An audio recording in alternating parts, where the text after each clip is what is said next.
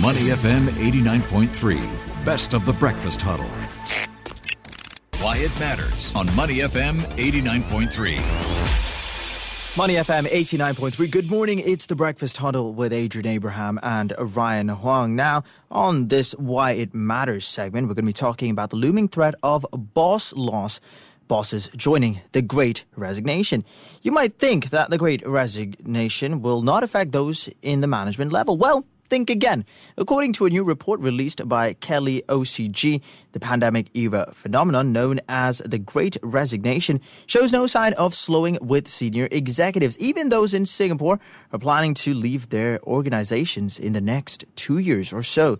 The study uncovers the disconnect between evolving employee expectations and the support firms provide. It also spotlights the actions an elite group of companies, the vanguards, are taking to attract and retain the talent they need to grow their business. The report, a follow up to the 2021 report, Next Level Agility, the four dynamics of a resilient workforce, also identifies the greatest talent challenges and risks facing organizations as they emerge from the pandemic. To tell us more about the study and its findings, we have on the line Peter Hamilton, Vice President and Managing Director, APAC Kelly OCG. Welcome to the show. How are you? I'm very well, thank you, Adrian. Thanks for having me on. Yeah, great having you on. First up, Peter, tell us a little bit more about the 2022 Kelly OCG report uh, workforce and the aim of the report. Yeah, thanks, Adrian. So, look, I think what's really set stark is how unsettled our senior managers are. Globally, 40% of managers reported that they were happy in their current role, which to me was a bit shocking. And in Singapore, 81% of senior managers said they were looking to leave their roles within the next two years, which is higher both than Asia, which came out at 69%, and globally at 72%. So I think this is really showing that our senior managers have been under a lot of strain over the last few years, whether that's increased volume of work, increased volume of emails and meetings. And yeah, that's certainly starting to show, and we need to, you know, do something about it. Yeah, the survey found that 81% of senior executives from Singapore are planning to leave their organizations in the next two years, joining the great resignation. I think the question, well, the main question we have do you know which sectors these individuals are coming from? That's what's so interesting. It is across the board. It seems to be irrespective of industry and sector. I think it depends on how their experience is with their current organization. And that's what's so unique about this. I think for the first time, we have seen, I mean, there are reasons where people leave organizations and they typically tend to be, you know, lack of growth and opportunity. Obviously, remuneration, particularly in the current market, is very prevalent. But I think what we're seeing for this time is that work life balance is a real driver for those senior executives. It really will then impact, and that's the same across all employees at the moment. We need to think carefully about how, you know, we tackle things like hybrid work and employee expectations and mental health issues during this time as well. Yeah, there's also this ripple effect on a firm when senior leaders quit, where more will usually follow. Now, what do management need to do to keep senior executives?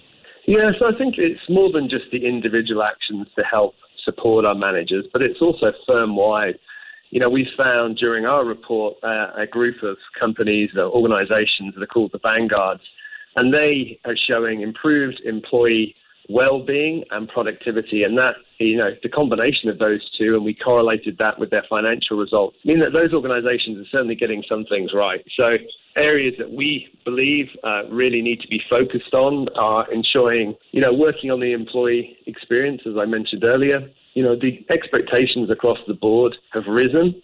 Obviously, keeping an eye on work-life balance, making sure that people are, you know, working appropriate hours, but also given the opportunity to not only perhaps work from home, but given some flexibility to pursue other things outside of work. You know, there's been so many roles that have remained unfilled and remain unfilled right now that, you know, a lot of employees have had to do extra work. So we're going to, well, you know, work hard on that. Uh, making employees feel valued at work, working on purpose, and really just staying close and connected to your workforce to ensure that you're picking up on employee sentiment and engagement. Sometimes actions can be really simple and make a big impact. Other areas would be to really think about your workforce in a more agile way. Don't think about the skill that you're looking for and the experience you're looking for before you think about the type of worker you want to bring into your organization. Yeah, uh, also from, yeah, uh, you mentioned there the sort of work from home arrangement because at the height of the pandemic, of course, you know, everyone was working from home and there was this hybrid uh, sense of working where a lot of calls were on Zoom or Google Meet, so the bosses or employees couldn't really interact as much. Give us your perspective of hybrid working and is it actually likely to stay now that more than you know 75% of the workforce are actually back at work actually the majority of the working population in singapore are now there yeah, that's right. Well, I think some form of hybrid working is here to stay. I think that what's interesting about this report is that 69% of employees said they enjoyed hybrid working, but when you talk to the senior managers, less than 20% of senior managers believe that hybrid working you know, contributed to the workplace culture. And therefore, this is far from a settled issue. So I think different organizations will have different strategies, but you know, from our perspective, where we help organizations fill talent in what is a very talent short market, organizations need to show flexibility. We think that's a given now, and those organizations that don't are going to miss out on key talent. Yeah, let's turn our attention to improving diversity, equity, and inclusion initiatives and mental health policies. The study found that such initiatives and policies in Singapore's workplace culture have yet to be improved. So, why are we lagging behind in this aspect, and which country is ahead in this field? Yeah, well, I have to. One thing I can report is that the, I think, irrespective of country, there's those organizations that are ahead who are really putting employee well being first and productivities, and those were the vanguards. And that's about 15% of those companies that reported in our report. So, you know, those organizations recognize the link between employee well-being and helping support DEI initiatives and also mental health. And what's absolutely stark is that, you know, only 54% of organizations right now across the whole survey group had any strategy in place. And only 28% of senior managers said that their organizations actually, you know, really considered mental health to being a key issue. So we have seen this come up in survey time and time again, but what we do know is that it pays to look after your employee well-being, and these are key strategies for both attracting and retaining key team members. Yeah, I'm going to put you on the spot here. How can businesses deal with the great resignation in Asia? Is it possible? Is it actually possible to dodge it?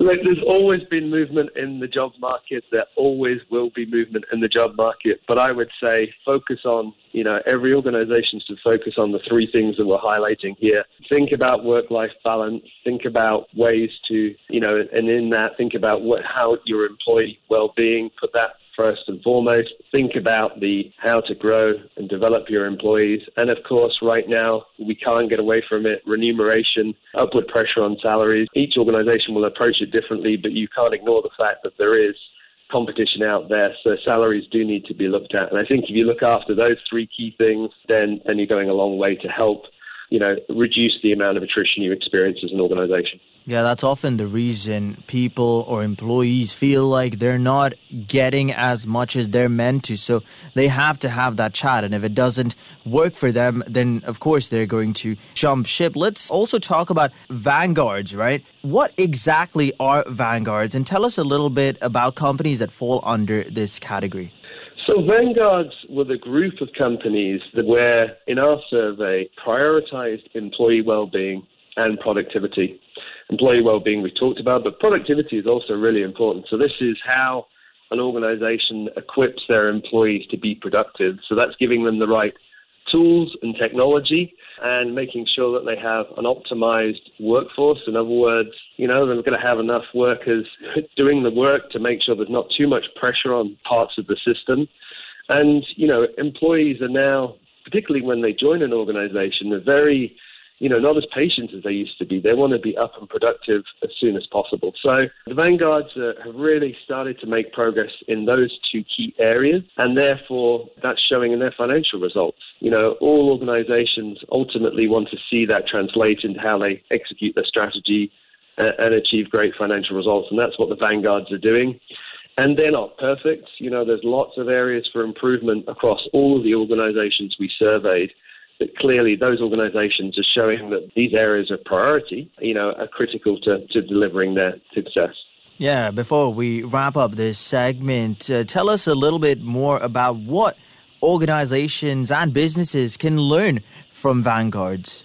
Yeah, so I think, well, there's, you know, I just highlight again the three key areas, one of which is employee experience, you know, reinvent it. If it's not right for your organization right now, look at what you can do to improve it. Taking more concrete action on DEI will help drive, you know, better employee engagement. Look at the right tools and tech that you have today to enable your workforce.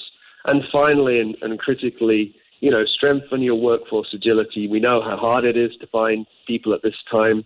So you've got to be more creative about the types of talent that you're prepared to work with and the ways in which you manage that talent, you know, across your organization. Yeah, we've been in conversation with Peter Hamilton, Vice President and Managing Director, APAC, Kelly OCG. Thank you so much for your time and have a great rest of the day. Thank you, Adrian. Cheers. To listen to more great interviews, download our podcasts at moneyfm893.sg or download our audio app. That's A W E D I O. Available on Google Play or the App Store.